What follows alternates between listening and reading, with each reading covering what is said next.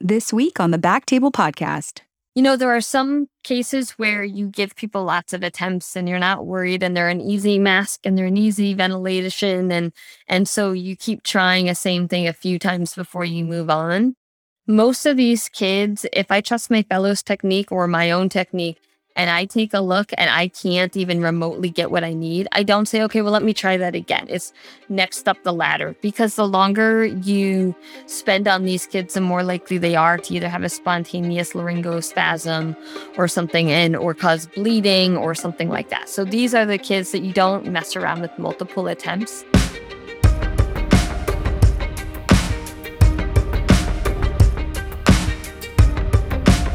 Hello, everyone, and welcome to the Back Table ENT podcast, where we discuss all things ENT.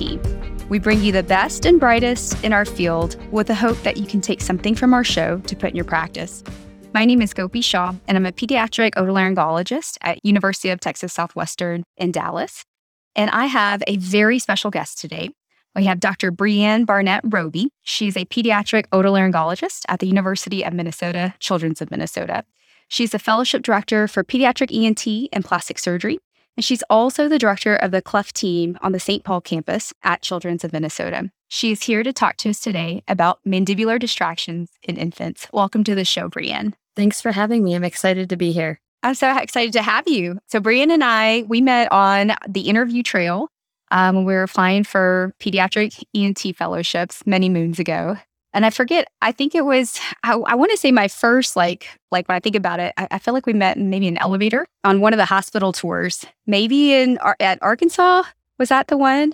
That may have been it. Yeah. And I think I had a, a little baby and you, I think, had a newborn. And it was a bonding moment in an elevator at a, a an interview, getting to discuss the challenges of, of like you know children at home and etc yeah because you're right. My older one was probably about two months maybe close to three months at the time and i had my you know bag to travel. I think i had my pump bag all kinds of things and i had this whole setup everywhere i went through traveling and it was man it was a mess. How old was your baby at the time? She was about seven months old. I was just, I think, a couple months ahead of you, and we were sharing the worst stories. Well, when I met you, I knew you were going to be a star, and you are a star. We met again when you were the ASPO Fellowship Committee chair. And it's funny because I remember the first all PD meeting that you ran, and it was just like you had a presence. When you speak, people listen. And when you have ideas, they're conceptualized and actualized. So I was just like, who is this person? She's just able to get it done. But anyway, so I'm very happy to be able to still have connection with you and have this opportunity to do this podcast, especially on mandibular distractions in infants, because I think that not even just the distraction portion, just these babies are hard to work up. And, you know, for any pediatric otolaryngologist, we need to understand the workup as well as the airway management. Before we get into it, can you tell us a little bit about yourself and your practice?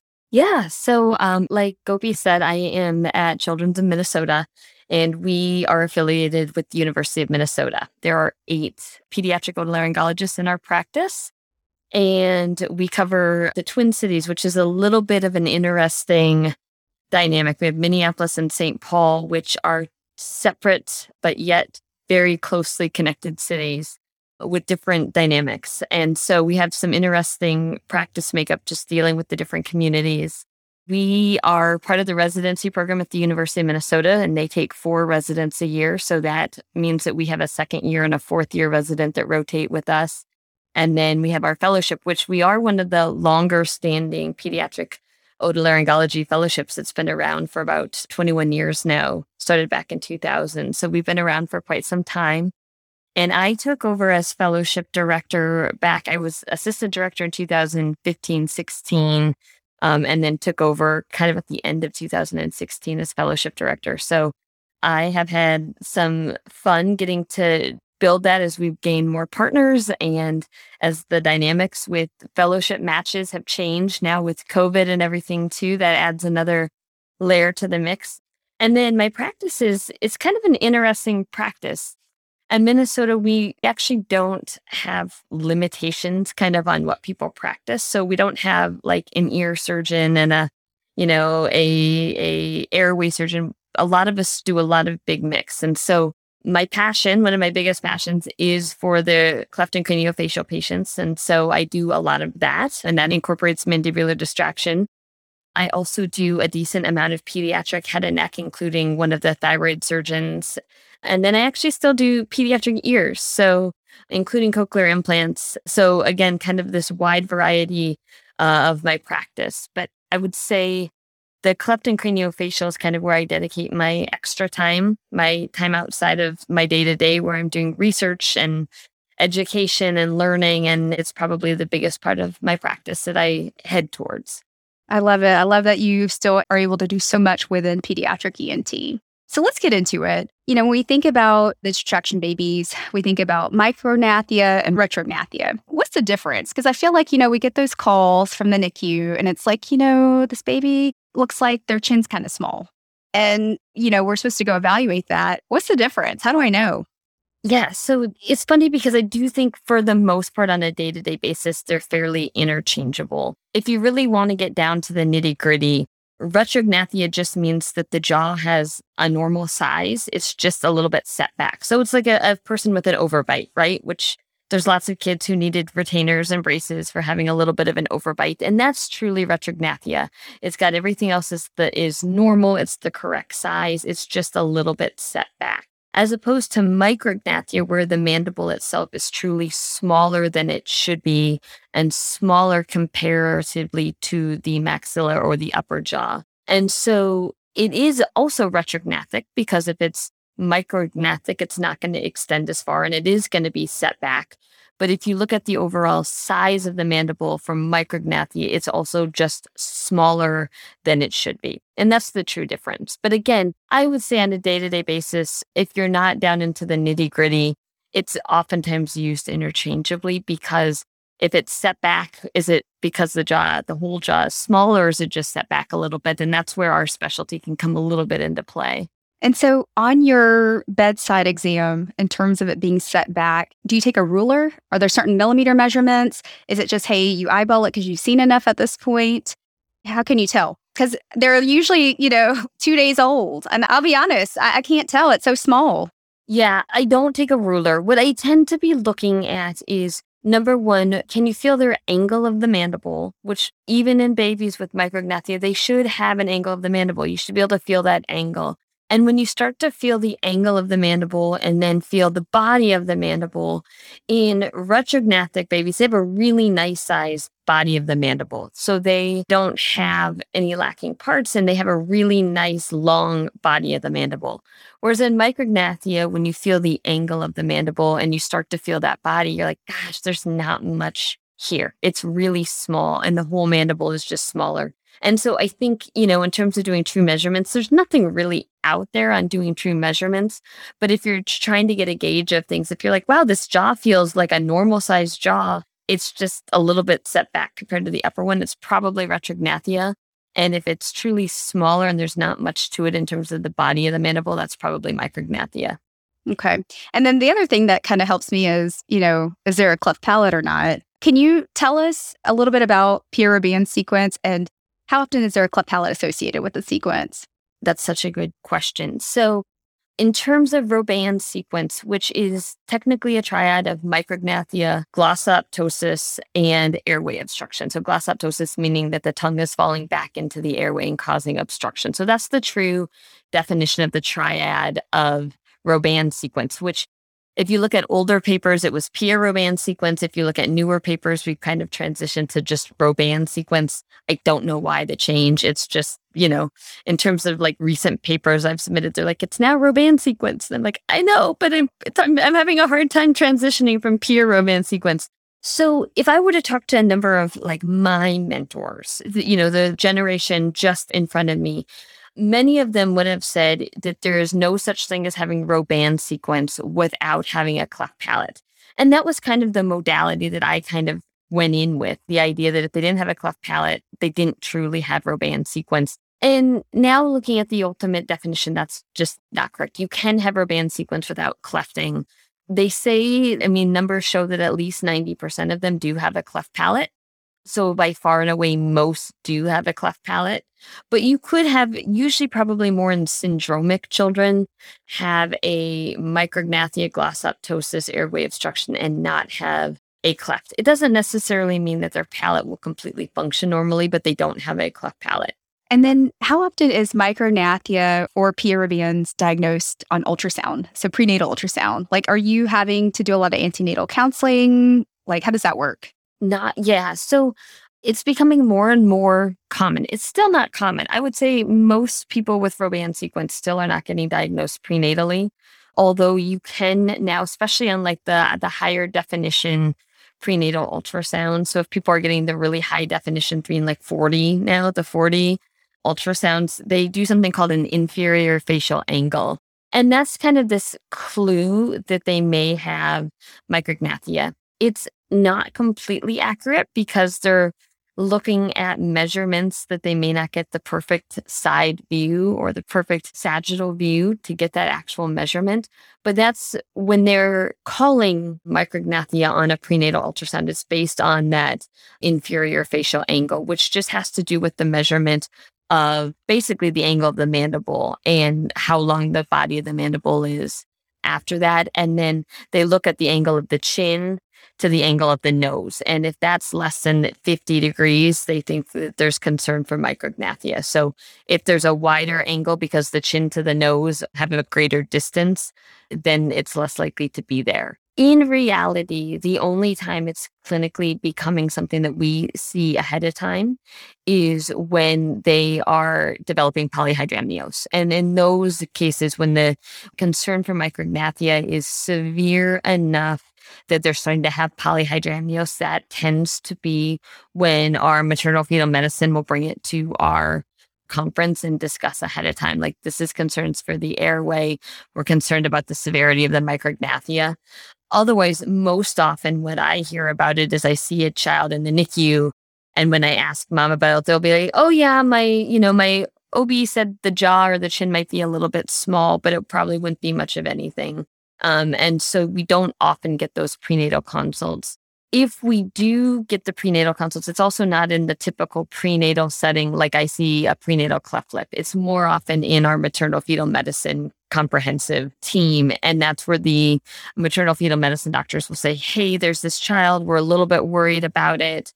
Do we need to have ENT present for airway management? I can tell you, we've never once, for just a what is thought to be Robin sequence done like an exit procedure. Now, there are severe cases, a baby that had Nager syndrome and had really like no mandible. Those infants we did do an exit procedure on, but those are picked up at that point when the, you know, because again, they had polyhydramnios and we ended up getting um, an MRI ahead of time. And the MRI is actually, you know, very sensitive for picking up micrognathia as opposed to just even a three or four dimensional ultrasound. And for our listeners and for me, can you go over the relationship between airway obstruction and polyhydramnios? Yeah, so that's a great question. So, polyhydramnios is when inside the uterus, when the mom is pregnant, there's too much amniotic fluid. So, there's too much fluid for the baby to be swimming around in. And what most people don't realize is that throughout a pregnancy, once the baby starts to get farther along in the pregnancy, they actually start to swallow and they're swallowing the amniotic fluid. And that's helping to develop both you know, lung tissue and also stomach and that kind of thing. And when there's something obstructing that or blocking that ability for the fluid to go down and to be swallowed and help develop the lungs and the stomach, then they start to get too much fluid. And that's when they get polyhydramnios. And so whenever you see polyhydramnios, the first thing that the OB doctors are going to be doing is looking to see if there's something that's going to be causing them not to have either normal lung or normal stomach development. And it could be upper airway, like again, micrognathia and glossoptosis that's obstructing the ability to swallow or the ability to breathe. Or it might be, you know, something like a diaphragmatic hernia or something like that that's completely unrelated to an airway issue that ENT needs to be involved about. But that's what they're looking at. And that's what their job is, is to try to figure that out before the baby arrives. All right. So now let's say the NICU calls you and you know it's a two day old maybe you know term baby uh, with a small jaw what kinds of questions are you asking them like what are you looking for Yeah, I mean, the first things I'm looking for are how stable. You know, from a we're airway doctors, right? So the first thing is is who who cares if they have a cleft? To be honest, it's is the baby stable or do I need to come there emergently? Is this baby, you know, if you put the baby in a different position? So we know that babies with a small jaw, just because of gravity, if their tongue is the thing causing the obstruction, if you put them flat on their back with gravity, their tongue falls back. Um, and that causes obstruction. So if you put the baby on their side or, or on their stomach, do they breathe better? So that's, you know, the first thing I'm going to ask is, is the baby stable? And if they are stable, what kind of minor interventions can we do? Um, and most often we just start with positioning.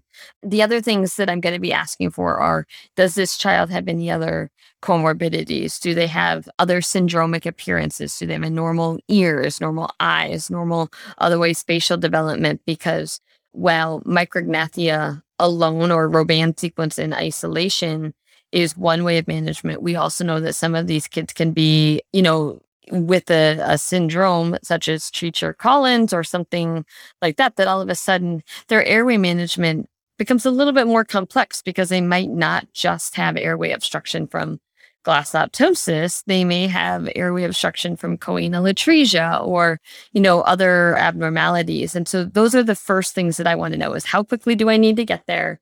Is the baby stable or not? And what are the things they're able to do to make the child more stable and then syndrome. So those are kind of the immediate, like as I'm even maybe walking down towards the NICU wanting to know right away. If the baby's relatively stable, but is just having fairly bad, you know, some obstructive events, the next thing I want to know is has the baby been able to feed yet? Because we all know that with babies and feeding, it goes hand in hand. And so if a baby has problems with airway obstruction, they are not going to successfully feed. It doesn't matter what the cause of airway obstruction is, a baby with airway obstruction is not going to feed successfully. So if they're stable from an airway standpoint, the next question is, you know, feeding and weight gain. So those are kind of the immediate questions I'm asking about. And so let's say the baby is stable, meaning comfortable laying on his on his or her back and just small jaw. How often are you like doing a bedside flex? And uh, what are you looking for? Are you doing jaw thrust during the flex, repositioning? Yeah. So the answer to all of those is yes, but it kind of, you know, there's kind of a timeline there. So if I get called about a baby with micrognathia and concern for Robin sequence, I actually don't bring this scope right away. And the reason why is I want to kind of get a sense of the anatomy first. It doesn't mean I'm, I won't get the scope, but most often in these kids, I'm actually waiting a little bit of time to scope them, not like weeks, but maybe a couple of days. And the whole thought process for me is having the nurses record when are they obstructing? How often are they obstructing? With every diaper change are they going down to oxygen levels of like 70% and like having to get blow by with every diaper change because they cry? Or are they you know tolerating normal cares and the only time they have events is when they're feeding? And so with the initial exam, the first thing I'm doing is just getting a sense of how does their jaw look? How small in comparison and that can be a little bit hard because if you look at a baby just on the side profile, there have been plenty of times where I'm like, holy cow, that jaw looks super small. And then I open, like, kind of look at their gum lines. and like, gosh, the distance between their upper and lower alveolus is not that much. So it looks more severe on the outside than it does on the inside. So those are things that I'm looking for initially. Other things that I'm looking at, and this is probably kind of a funny thing, but I've had it be kind of an issue, especially if I get called by an outside NICU, which is they'll be like, well, the baby's pretty micrognathic, but they're also tongue tied, and we think the tongue tie might be affecting their feeding. And when I get that phone call, the first thing is, absolutely do not do a tongue tie release or frenulotomy in these children. Do not do it. It is not their tongue tie affecting their feeding. It is their airway. Do not do it. You will make their airway worse. And I say that because we've had a couple of kids who were like, you know, kind of teetering by at an outside nursery, newborn nursery or NICU. And then all of a sudden, you know, someone thought it was the tongue tie and they snipped it. And all of a sudden, we actually had much worse airway symptoms and they're getting sent in for worsening airway distress. And so I really, you know, this isn't so much for the NICUs where I'm at on a day to day basis, but for some of the outside ones that we get calls about. it's something that I really do stress. So, also on the exam, again, I'm looking for other signs of syndromic features. So, the most common syndrome associated with Robin sequence is Stickler syndrome. And oftentimes, not always, but oftentimes, children with Stickler syndrome have kind of a distinct appearance. They have a little bit flatter, broader nose. Their eyes are a little bit more shallow. They just have this kind of, I, I think the nose is the most telling sign. And it's hard to even describe until you see a couple and all of a sudden you're like, wow, without doing any genetic testing, I'm quite sure that child has Stickler syndrome. Um, and so I'm getting this kind of overall gestalt on the child. Are they syndromic? What else is going on? Other things to be thinking about is it's not fully proven yet. Hopefully, maybe someday I'll be in on the on the data that helps to prove this. But we do think that there might be some connection with neonatal abstinence syndrome and Robin sequence. So if a baby is having some airway issues and some obstructive events immediately, you know, within a day or two after life, is it the Robin sequence, or are they having withdrawal symptoms from neonatal abstinence syndrome? And that can be a little bit, you know, that can take a couple of days to play out and to figure out what's happening. Or if they're premature by a couple of weeks, again, is it because they're premature or is it because of the obstruction? And so this is where I find that really working closely with your NICU nurses. They are your friends. They also can be the hardest nurses because they they've been many of them doing this for a long time and they know what this baby needs.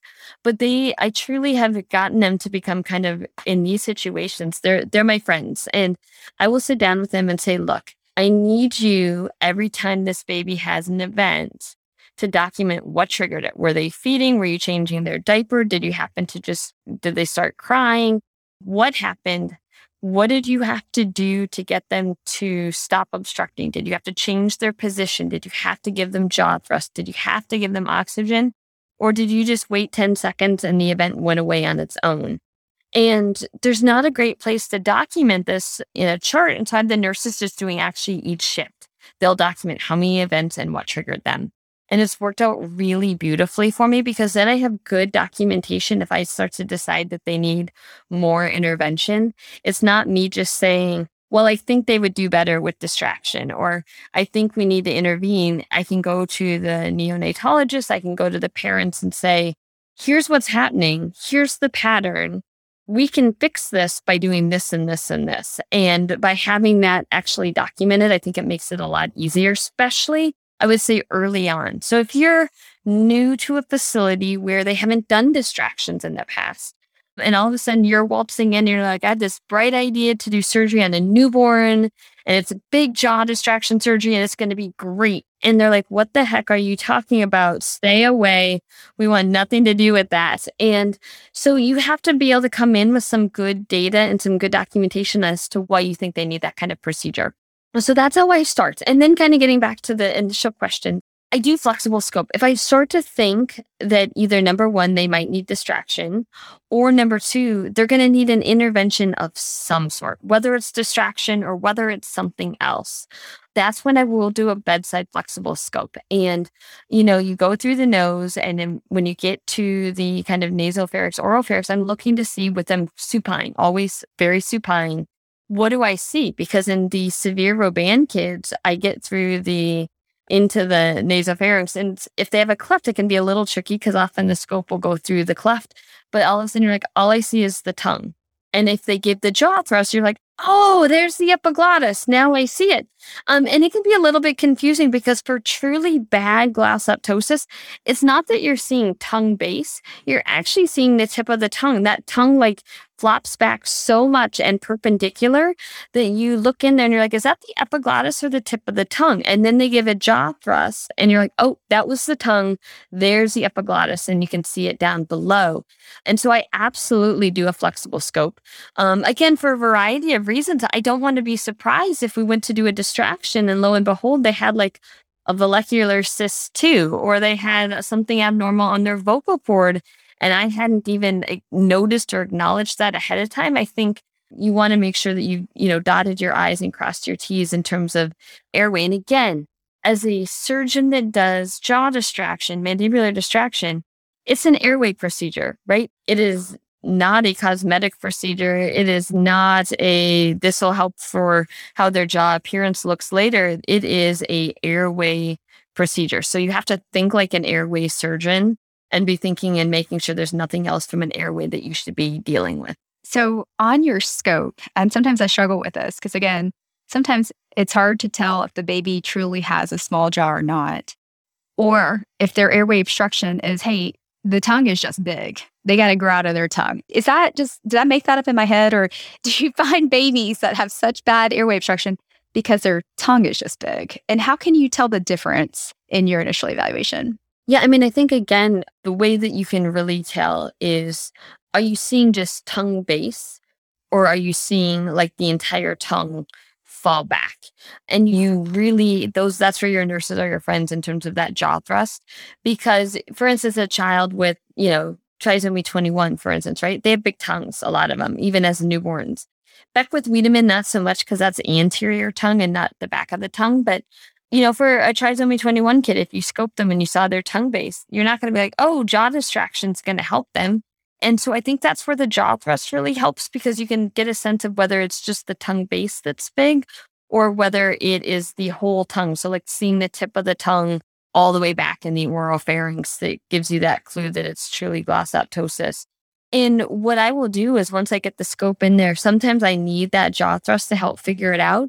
But then you let go of the jaw thrust and you can be looking at the epiglottis and and then kind of slowly if you're right at the level of the vocal cords and slowly back out and get a sense of is the whole tongue kind of backwards or is this just the big tongue?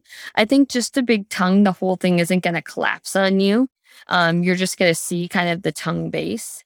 Whereas if it's truly glossoptosis the whole tongue just collapses all the way back. And i think that's kind of the distinct difference. I want to ask you more about workup, but I did want to ask you because on the initial eval, you know, we're talking about positioning, what makes it better? Does jaw thrust help? Do they need blow by? What is the role of a nasal trumpet for these babies? Like, how do you, is that in part of your temporizing measures as well? And how long can you keep the baby in with a nasal trumpet? Can you send them home with a trumpet? And my other question, in terms of temporizing, let's say they just need prone. My question is, can you send a baby home prone or with a nasal trumpet? The answer to both of those is you can, and I have, but it changes the dynamics and what kind of families you're thinking about. So, um, in terms of a nasal trumpet, my first step is positioning. My second step is actually then doing a nasal trumpet. So, let's say that positioning works well when the baby is at rest and sleeping. But when they get agitated or when they're trying to feed, positioning alone isn't cutting it. That's when I'll next go to a nasal trumpet. And I might, we've educated parents about how to change a nasal trumpet in those situations. And if a child did great where with positioning, and a nasal trumpet, they met the two criteria. So for me to go home, they have to be able to breathe safely and feed safely. And it can't be like heroic measures to make them at home breathing and feeding safely. Um, and so, if without much difficulty, you know, the babies, we get them an app, the parents an apnea monitor because their babies are sleeping on their stomach instead of supine. And we teach the parents and they document multiple times that they can change a nasal trumpet so that every couple days we can alternate it. But more importantly, if it gets obstructed, they can take it out and put a new one in. And they live local those three things, if those three things can happen with really conservative management, I have sent kids home in those situations, especially a baby who maybe doesn't quite have normal mandible anatomy. And so they may not even be like a, like if they have hypoplastic TMJ and they wouldn't be like a perfect distraction candidate, but they're really doing well with positioning in a nasal trumpet. I have done that. I will tell you that more often than not, it's rare to find a child who does okay with those and still feeds well and have a family that's that comfortable to do that. So, will I do it? Yes. Have I done it? Yes. Is it routine? No. It's it's a certain dynamic and with the family that makes that work. But a nasal trumpet more often for me is for maybe an example was I just took care of a baby with Stickler who was born at 33 weeks gestation. And it was evident within 48 hours of life for a variety of reasons that she was going to need distraction. But I'm not doing distraction on a 33 week gestational baby, right? So we have to let her feed and grow. And in order to let her feed and grow safely, we had to put the nasal trumpet in her. Um, and with the nasal trumpet in and with some positioning, she wasn't working too hard to breathe. She wasn't having horrible events. She wasn't feeding well. She had an NG tube in, but we were able to let her grow and get her lungs up to like normal age development and get to kind of a healthy weight for distraction and then we distracted her. So for me, the nasal trumpet is amazing and it's your best like immediate temporizing measurement. It's my go-to when I get called a baby who again they put them on their you know put them prone and they're still not doing well. The first thing is like okay, okay get the nasal trumpet in.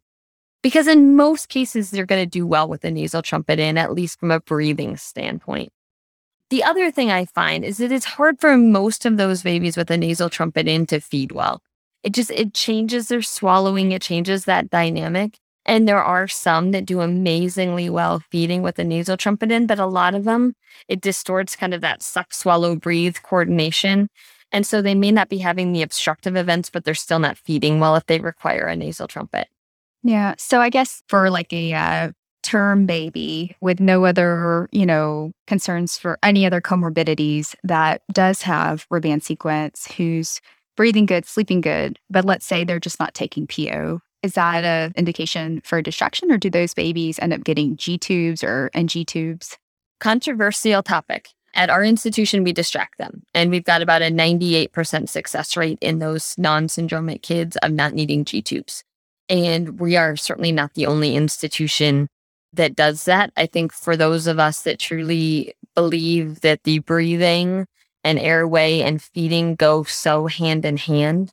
Definitely. And I would say it's probably more likely at an institution where otolaryngology does the distraction as opposed to plastics, which we are probably far more likely to distract for feeding than go to a G tube. And again, it has to do with if you can relieve the airway obstruction, almost all of these kids, especially the non syndromic ones, feed well. And for what it's worth, even in the syndromic kids, we do have a very high success rate of avoiding a G tube. It's like 70% of avoiding a G tube in those kids by relieving their airway obstruction to help their feeding. It's just not quite as high as the non syndromic ones. Yeah. No, thank you. And then you'd mentioned, so we talk about, you know, how are they breathing? How are they feeding? And then, you know, obviously sleep disordered breathing. How are they breathing when they sleep? Is there a role for sleep studies in these infants? I mean, I want to say no, but I don't know. I mean, is there a role for sleep study or apnea monitors? Or if they're symptomatic, you have a reason? So the answer is depending on your institution, some people really like sleep studies and some of us do not get them. We do not get them at my institution. Getting an inpatient sleep study is hard. We can do it. More often than not, we're probably going to get just a kind of in, infant apnea type test instead. But the reason I don't get a sleep study is that in my mind, for these kids, if you get a sleep study, you're getting them at their best, right? These kids tend to be at their best while they're sleeping, and they tend to have their most symptoms either when they're agitated, crying, or feeding. And so, why would I make my ultimate decision making on a child when they're at their best instead of when they're either at their most likely or their worst? And so we do not get sleep studies. I do get cap gases in these kits. I find that extremely helpful. I usually will get a cap gas within, if they're already symptomatic, within 24 hours.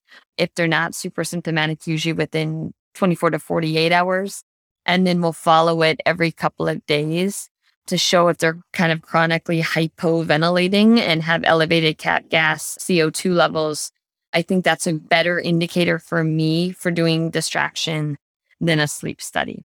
Now, there are some institutions that do get sleep studies on all of their patients before they distract them. And it's not a right or a wrong. I think it primarily does have to do with your thoughts on would it change my management?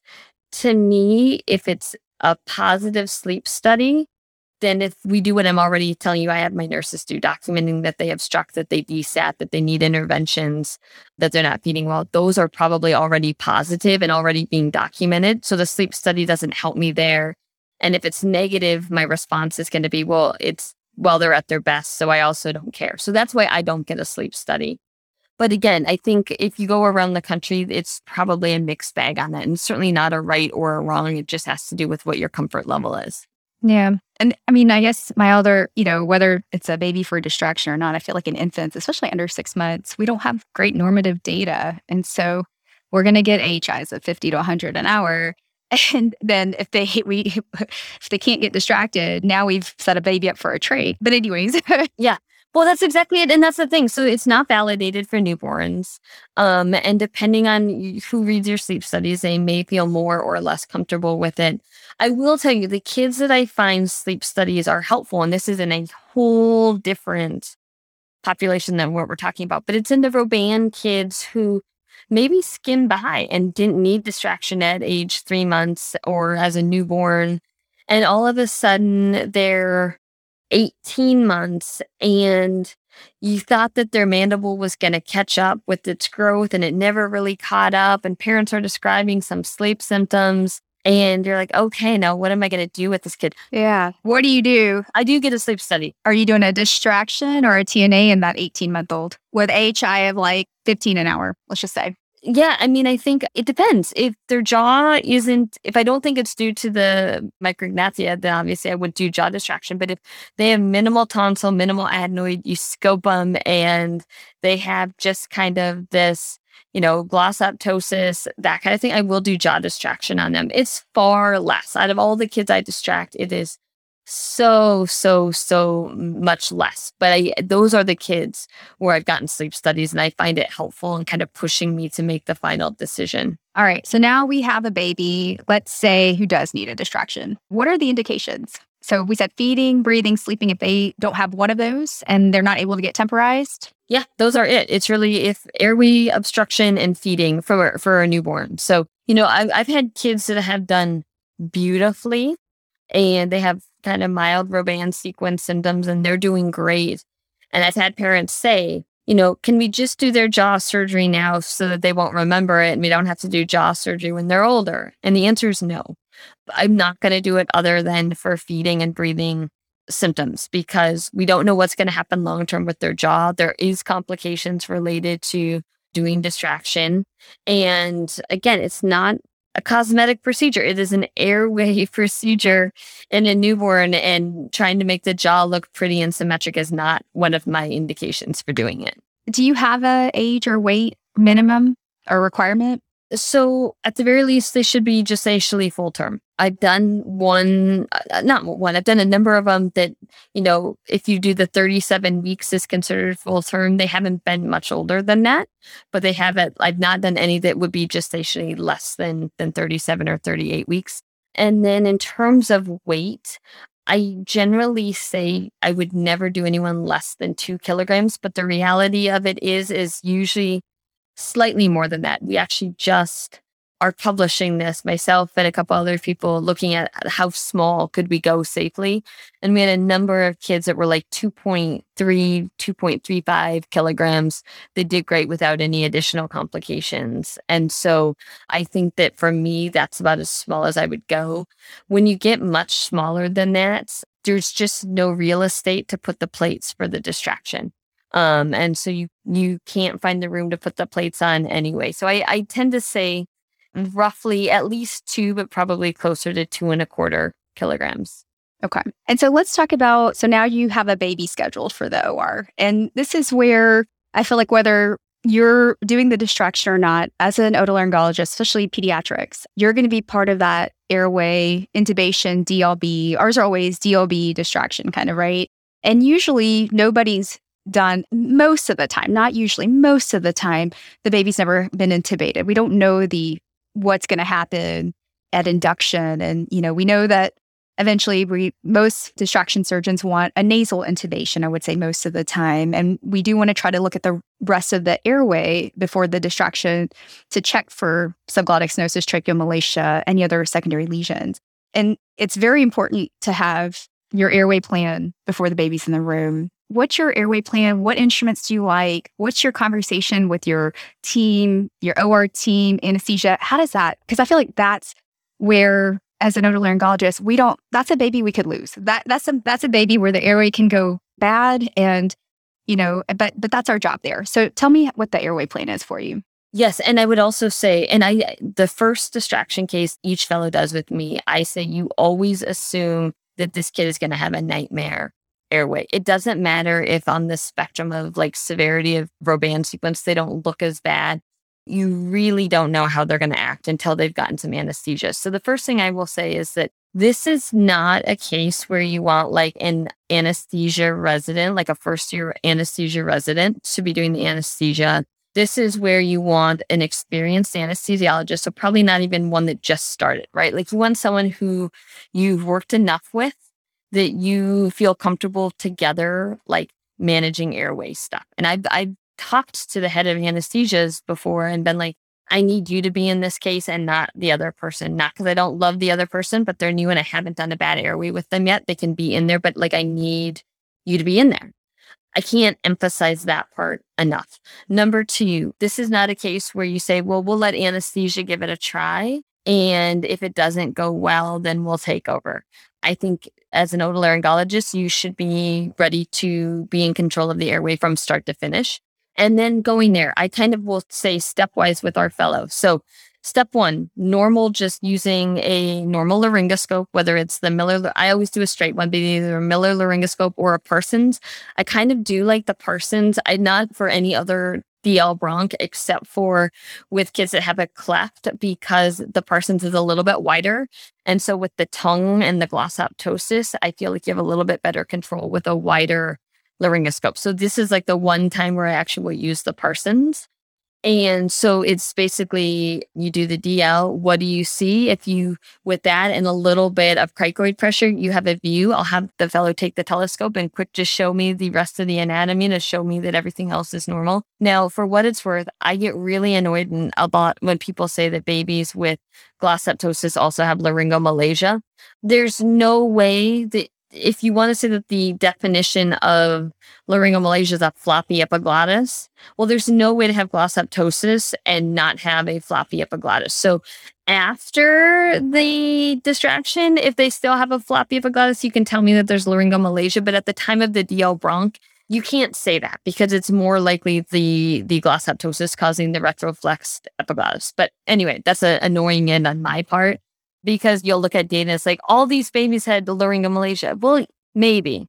So if with a normal DL and with and cricoid pressure, they can get the view, fantastic, great. Do the telescope, do the exam, put the breathing tube in, and you know we'll just quick put it through the nose and do a nasal tracheal intubation. Or sometimes if it's the kid is not doing great, they're starting to desat, and we have a great view. I actually will just orally intubate the kid. For me, it's the nasal tube is nice, but it's not necessary during surgery. And so if I feel the need to just get the oral tube in, I just do. So if that goes great, great. My next step is I, I, always have the glide scope set up for these kids, always.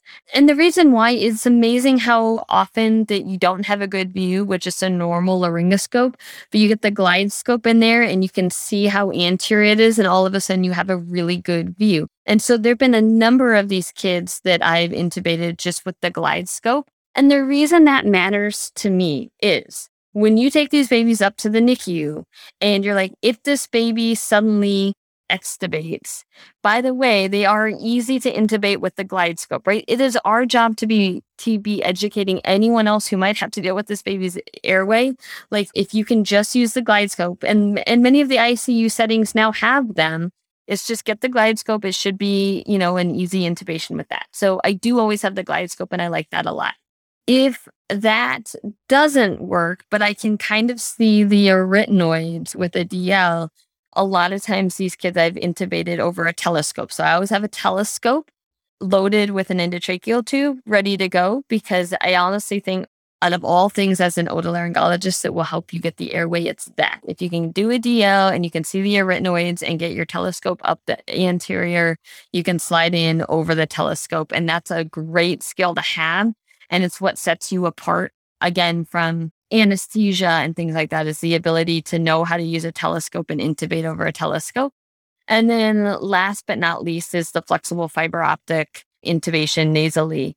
And this is from my standpoint, in a perfect setting, I like this again because it's the easiest way to do a nasal intubation. I also think if you are comfortable with a flexible nasal intubation for these kids that maybe uh, even as you get older, and I'll give you an example. Last night I got called for a OAV kid who can't open her mouth even two millimeters because she's got such bad trismus. And anesthesia couldn't intubate, but I could go do the flexible intubation, right? And like that's again, that's what sets you apart from an airway standpoint. And so that's kind of my final kind of step. And then last but not least is I always have a trach set in the room ready to go. And I don't think you can underestimate having that available. You hope you never have to use it because you hope that with different techniques and, and maneuvers, you're going to be fine without it. But that's kind of my stepwise ladder. Now, along those things is talking with your anesthesiologist. And I've had a number of kids where the minute we didn't attempt to, you know, do the do the DL and we didn't have a view, immediately turning the baby onto their side and mask ventilating on the side, or even prone, bagging them up and then putting them back supine, right? Because a lot of them are going to be a really hard mask. I always have a towel clip on the field and I hate grabbing the tongue, but I've certainly done it before. And so these are just little tricks, like have everything ready. And then the one thing I have, I, I, really have emphasized with my fellows is, you know, there are some cases where you give people lots of attempts and you're not worried and they're an easy mask and they're an easy ventilation. And, and so you keep trying the same thing a few times before you move on. Most of these kids, if I trust how, if I trust my fellows technique or my own technique, and I take a look and I can't even remotely get what I need, I don't say, okay, well, let me try that again. It's next up the ladder because the longer you spend on these kids, the more likely they are to either have a spontaneous laryngospasm or something and or cause bleeding or something like that. So these are the kids that you don't mess around with multiple attempts. And then in communicating with the anesthesiologist, I, I flat out say, here's my ladder approach. Here's what I'm going to try so that they know what's going through my mind we try to keep them spontaneously breathing because they're always going to be able to support themselves better than me, but they always have a paralytic on the field ready to go just in case there's a laryngospasm. And those are the things that, again, you've got communicated with your anesthesiologist ahead of time. So I, in my mind, have a very similar ladder. Like, what if they are maskable? What are we using to mask? To, you know, the DL. I like a number one Phillips, which I know every time I, I ask for one, especially in a preemie or a infant, they're a newborn, they're like, that's so big. But like you said, with the Parsons, it's the same thing. It's never too big. It gets the tongue out the way. Um, and that's something that uh, Romaine Johnson's like always get, I always just use the number one Phillips based on what I learned with him. So let me ask you a question. Do you ever go out of order in the sense of, do you ever just start with the flex through the nose? Because you know you're going to have to intubate or they pref- we prefer that. Try to intubate, secure the tube with your flex, maybe also been able to look at the airway and then do a DL? Or do you feel like you don't have a good assessment of the airway to then pass on because you have a nasal intubation that's precessing your DL? Yeah. So the answer to your question is yes, I have gone straight to a flexible fiber optic nasal intubation. But then I do not think doing a DL afterwards is realistic. You you have something to guide your way. You have something holding the tongue forward. It's your brain automatically knows as if you know if I just follow this nasal tracheal tube, I'm going to get to where I'm supposed to be going. And so I have done it but then I don't pass off to my NICU that, hey, this is going to be like an easy intubation. Because if I have a nasal tracheal tube in and then I do a DL with a, you know, a Phillips laryngoscope and it's like, you know, I'm like, oh, this was easy. It's a grade one view. Like it's probably not an easy grade one view. And my mind is automatically playing just distortion tricks on me. So that's the only difference. I don't think it's wrong. And I think there are plenty of people who go straight to a flexible intubation and like that's their airway assessment, right? Like that's like they're looking for laryngomalacia, whether or not they believe that that can happen when you have glossoptosis, but they're looking for subglottic stenosis, even, you know, without doing true measurements, can you say? But I mean, you would notice if there was like a super congenital stenosis or looking for tracheomalacia. You know, they're looking for all those things um, with a flexible scope, and you can certainly do it. But I think, you know, in terms of me, to me, the bigger purpose of doing like a DL bronch at the beginning is less so looking for secondary lesions, honestly, and more so that I can hand off to teams who might be taking care of this child that this airway is really bad or this airway is actually not too bad and an experienced anesthesiologist would be able to intubate this child without any help type situation. All right so now let's say the airway's secured and you're getting set up for your distraction. Do you monitor marge on these babies? I do and honestly it always goes off the entire time and so to me, you still have to be safe looking for the marge. And it's not like other cases where you rely on it to kind of identify it. For me, it's like that constant reminder that the anatomy is really tiny and that you just need to be safe in your anatomy. And so to me, it's just more of that reminder not to take it for granted that the marge is there to do the dissection, I automatically find, and it's a little bit challenging in newborns because their submandibular glands are like the size of a pinky nail.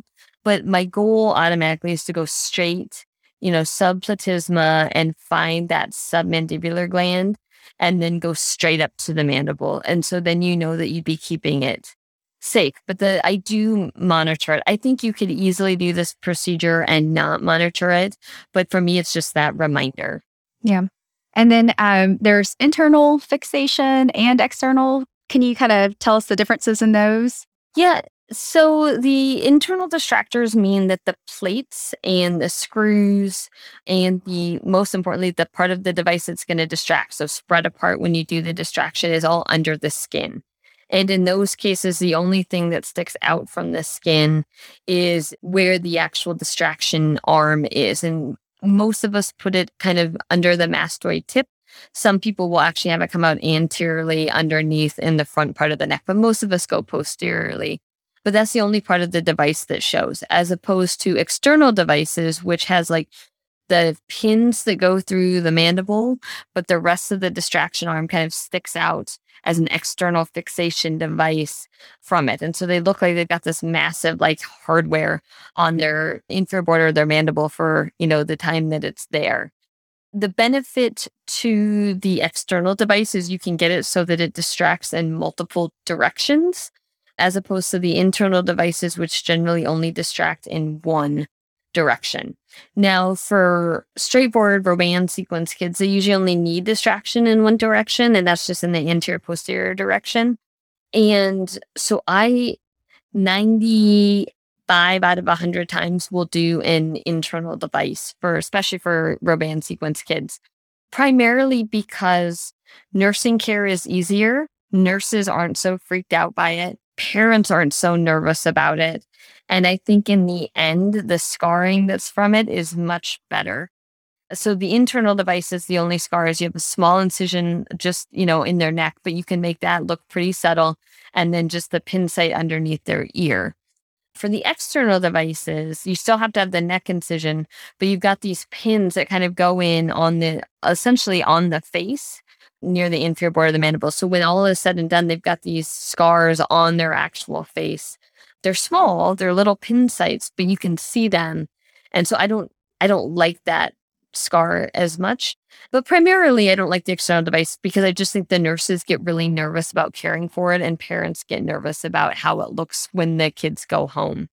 The external device I've used a couple of times for kids that again syndromic that maybe their mandible was so asymmetric from one side to the other that I was going to have to distract in multiple directions that's almost always for the older kids. That's really not likely for a newborn. That would be in the, you know, Treacher Collins asymmetry or hemifacial microsomia, where you're really having to distract different amounts for different directions. And those are the ones where I'm more likely to use the external devices. I see. And then the one thing I know not to circle back um, in terms of pre op assessment, does your CT kind of help you decide what directions and vectors and all that stuff? Is that where the CT is helpful? Do you routinely get CTs? I don't always get CT scans. So, CT scans are helpful for two reasons. They're helpful in kids who are syndromic, who might have same asymmetry. So, for instance, I had a, child recently that had OAV um, and has pretty hypoplastic condyles. And so, figuring out if they're even a distraction candidate for the syndromic kids, I think is really helpful. The other place I like it is if I do want to use 3D imaging, like pre surgical planning. Some people like to use that for all of it. and some people don't use it much at all. I tend to use it for kids where if I'm not going to be distracting them for a couple of weeks because they need to grow, they need to feed, they need to kind of declare themselves a CT scan in those settings, and then getting the 3D imaging is helpful. Primarily, it helps honestly for a routine Robin kid. It helps show the tooth roots. And so you can kind of plan out ahead of time. And then the inferior alveolar nerve, you can mark out ahead of time where you're going to make put your pins in, your screws in, and then how you're going to make your osteotomy, um, and kind of which area you can mark out where to be careful for the inferior alveolar nerve. Without the 3D imaging, honestly, it doesn't otherwise change my technique much. We still always find inferior alveolar nerve. We are looking for tooth roots. We're using the shorter screws that would be less likely to cause damage. And so I do use it, but I don't necessarily think you need it for non syndromic kids. But again, there are some people who use it for all of it, and that's not wrong either. What I tend to find is that there'll be a newborn with Robin sequence, and we've been kind of watching, trying to decide if they need it. And then about the time we decide that they need it, parents are like, okay, cool. So can we have surgery like tomorrow? And you're like, well, it's like a three hour long surgery. Um, maybe not tomorrow. Um, and so to do the imaging, the 3D imaging and pre planning, it's about, uh, they can rush it for in about a week, but it, it's definitely a delay. Um, and so I don't, if I don't think it's going to change how I do the procedure or, or my technique, I don't necessarily use it. All right. So you've done the surgery. Do you start distracting or doing the rotations um, post op day one? How does that work? Yep. So once you make the osteotomies, you want to kind of wait a day or two. Most people wait somewhere around 36 to 48 hours, which is what I do as well. To be honest, these surgeries almost always get added on late at night for me. Um, and so I won't do it the next day, but I'll do it the morning after that. So that's usually 36 hours. And that's when I start the distraction process. And for newborns, you're usually doing pin turns twice a day. What's interesting is babies can actually make like three millimeters of new bone per day. I don't push it that much. I do two millimeters of distraction a day, a millimeter in the morning and a millimeter at night. I know some people do a little bit less than that. They'll do like one millimeter in the morning and a half millimeter at night or 0.75 millimeters twice a day, and they'll just do 1.5. I think their worry is that they won't form as nice new bone, but I've never had an issue. And I think there's lots of, you know, I, I think I'm kind of in that equal um, number of people who do the two millimeters a day. So I do two millimeters one morning, one at night. And my goal is to get them so that they have what I tell parents is a little bit of an underbite or the jaw, the mandibles just has a little bit of an underjet, meaning it's a little bit farther out than the upper jaw. So you're overcorrecting it. And I usually will overcorrect by about two millimeters. And the reason for this is we know that in Robin sequence, just with the natural growth pattern of the maxilla and the mandible, that the maxilla is still going to catch up and probably correct itself. So if you overcorrect by, you know, about two millimeters, usually a year later, they're kind of nicely back in a class one occlusion. If you don't overcorrect, what you usually find is that a year or two later, you're like, gosh, everything's good. Everything looks great. But I kind of wish I, maybe they have just a really, really subtle overbite. And I really wish I would have distracted just slightly more. So I tell all those parents that their children will look like Jay Leno when we're done. And that by a year later, they won't notice that any longer. Yeah. And so during this process, they're intubated the whole time while you're rotating? Nope, not the whole time. So I usually will keep them intubated until I've distracted around four or five millimeters. So that's usually if you start distraction at 36 hours and you do two millimeters a day, it's usually around four days after their surgery that I extubate them. Um, I just extubate them in the NICU at the bedside, um, nothing special. And depending on how bad their airway is, sometimes I'll just round on the morning and I'll be like, just, you know, just pull the tube when you're ready, put in a nasal trumpet, they'll be fine. Sometimes I will let them know that I'm at least physically on campus. But if I really think I need to be at the bedside, then they're probably not ready to extubate yet. But usually, at, you know, for these kids, you know, if they were kind of getting by ahead of time, just needed positioning and stuff, if you wait and now they're four or five millimeters ahead, like that's a big change for them. Um, that's a 50% improvement in their airway from glossoptosis. Um, and so I usually think they're ready at that point. And then usually they still have another, you know, couple of days of distraction after that. Because I would say on average, most of these kids, it's I'm distracting between probably 12 and 14 millimeters. There's no set number. The last one I did, it was 20. That's the farthest I've had to go was 20. But probably on average, it's 12 to 14 millimeters. And so, you know, usually that's, you know, six or seven days of distraction. So if you pull the tube, you know, after four days, they still usually have another couple of days of distraction and and they usually tolerate it just fine.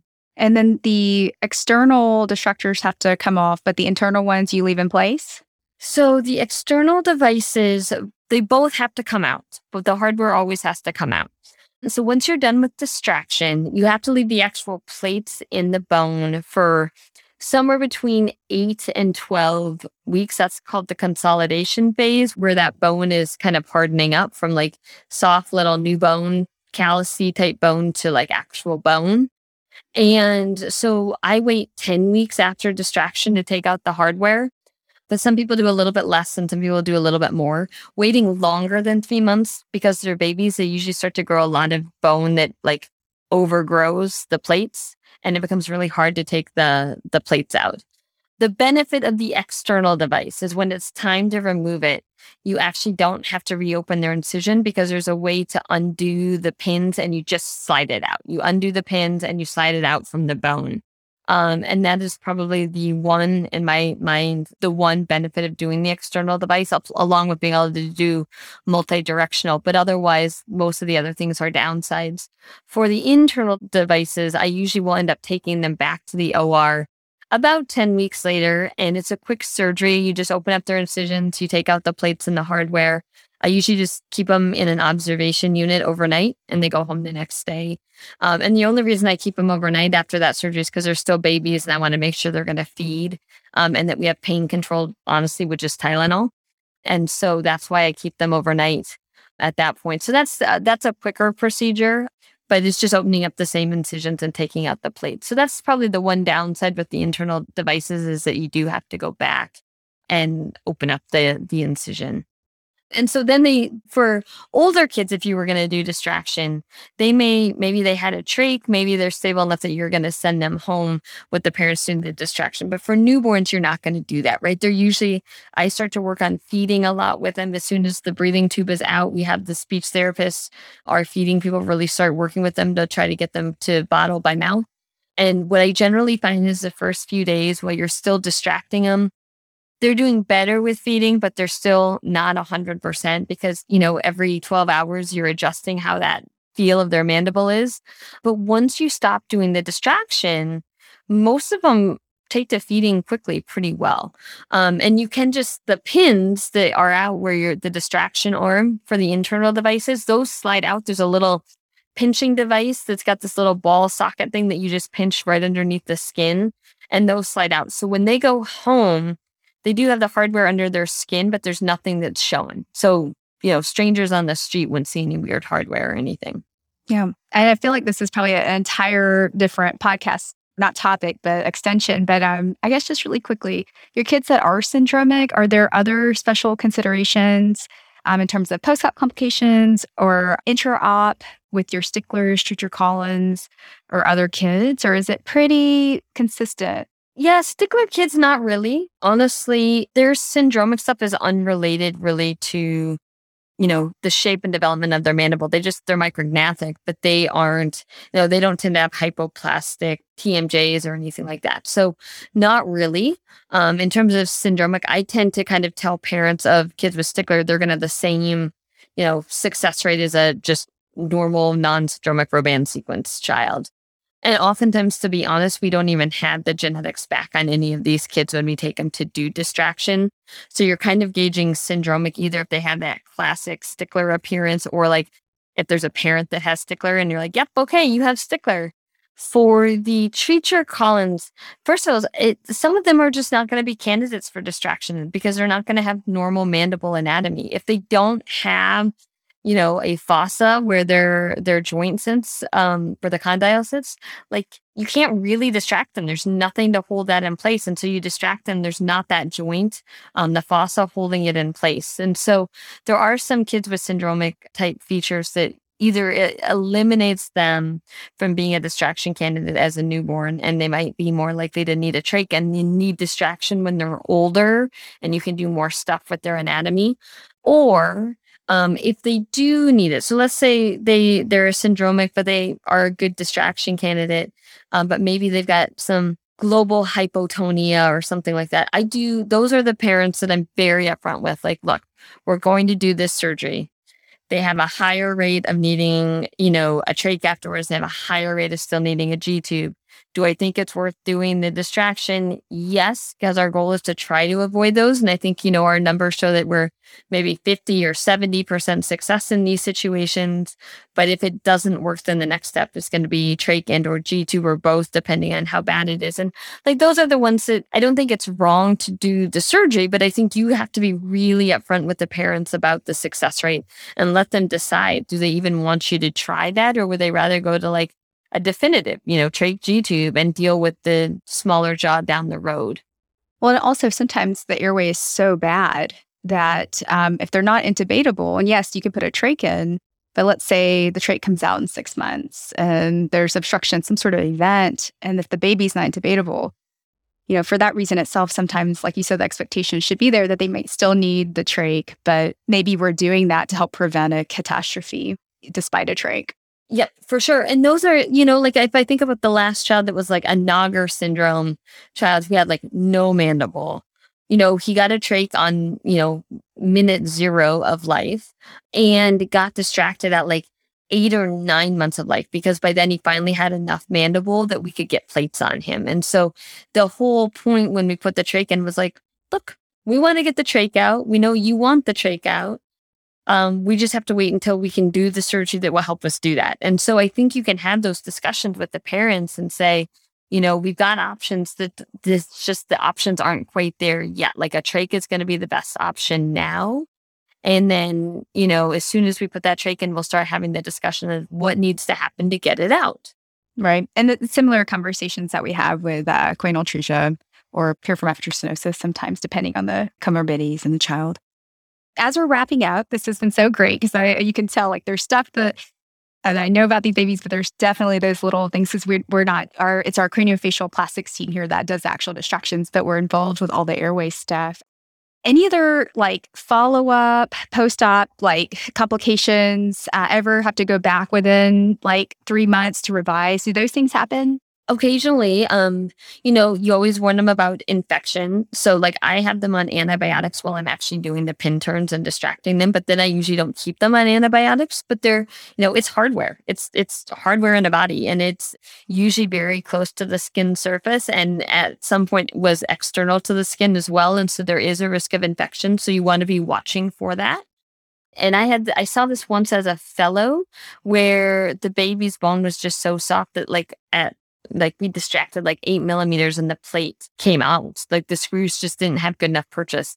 And in that case, had to go back, took the plates out and just pretended it was like a mandible fracture and put like a normal non-distraction plate. And that and then, you know, the distraction was just done at that point. And the baby did fine because they'd already been distracted like eight or nine millimeters. Um, and so it wasn't ideal. So you do have to have those conversations with them. The biggest thing, you know, once they're at home is just worrying about infection and just watching for that. And then, you know, my hope and what I always kind of say this is a success is then when we go back again, I think over 90% of these kids have cleft palates. So you go back then either when you remove their hardware at three months or then when they get their, their palate surgery at 10 or 12 months of age and you do the DL. And if they're like that grade one view, you're like, hooray! Like this is why we did the surgery because again from an airway that was the whole point was airway. And so um that's kind of the follow-up that that i always love is when i get to go tell parents like hey you know remember when i told them that told you that your kid was really hard to get a breathing tube in? They're no longer hard. They're like a normal anatomy. And it's it's fun to be able to tell them that and and to also tell the you know anesthesia hey take difficult airway out of their label. Like they're not a difficult airway. Yes well, thank you so much, Brian. Um, this was a great conversation. I loved it because I learned a ton. Rain, are you on any social media? How can, um, if people have questions or how can people learn more about you or uh, get in touch with you? Yep. So, um, number one, I'm I'm on Facebook and Instagram. Um, so they can look for me just under my normal. Well, for Facebook, it's Brianne Barnett Roby, and for Instagram, it's Bree Barnett Roby on Instagram. And then, um, you know, if they check out our fellowship website, they'll see that like my email is listed and on the ASPO website also, um, it's listed. And I get emails all the time. I love talking to potential fellowship candidates or potential residents if they're like, Hey, we saw your talk on distraction. Like, we would love to learn how to do that. Like that to me is is so fun. It's so fun to talk with them. And so I'm always happy to have people reach out to me and chat and talk about it. And, you know, as you can see, I can talk for hours and hours about it. well, it's great stuff. To all of our listeners, thank you for tuning in. Uh, and for anybody that knew that stopped by, thank you for your time today. Hope you check us out again. Uh, you can find Backtable ENT on SoundCloud, Spotify, iTunes, Apple, and Ghana. Please follow us on Instagram and Twitter at underscore Backtable ENT. We love feedback. Reach out to us for topics, ideas, speakers, or if you ever want to come on the show. And I think that's a wrap. Bye bye, y'all.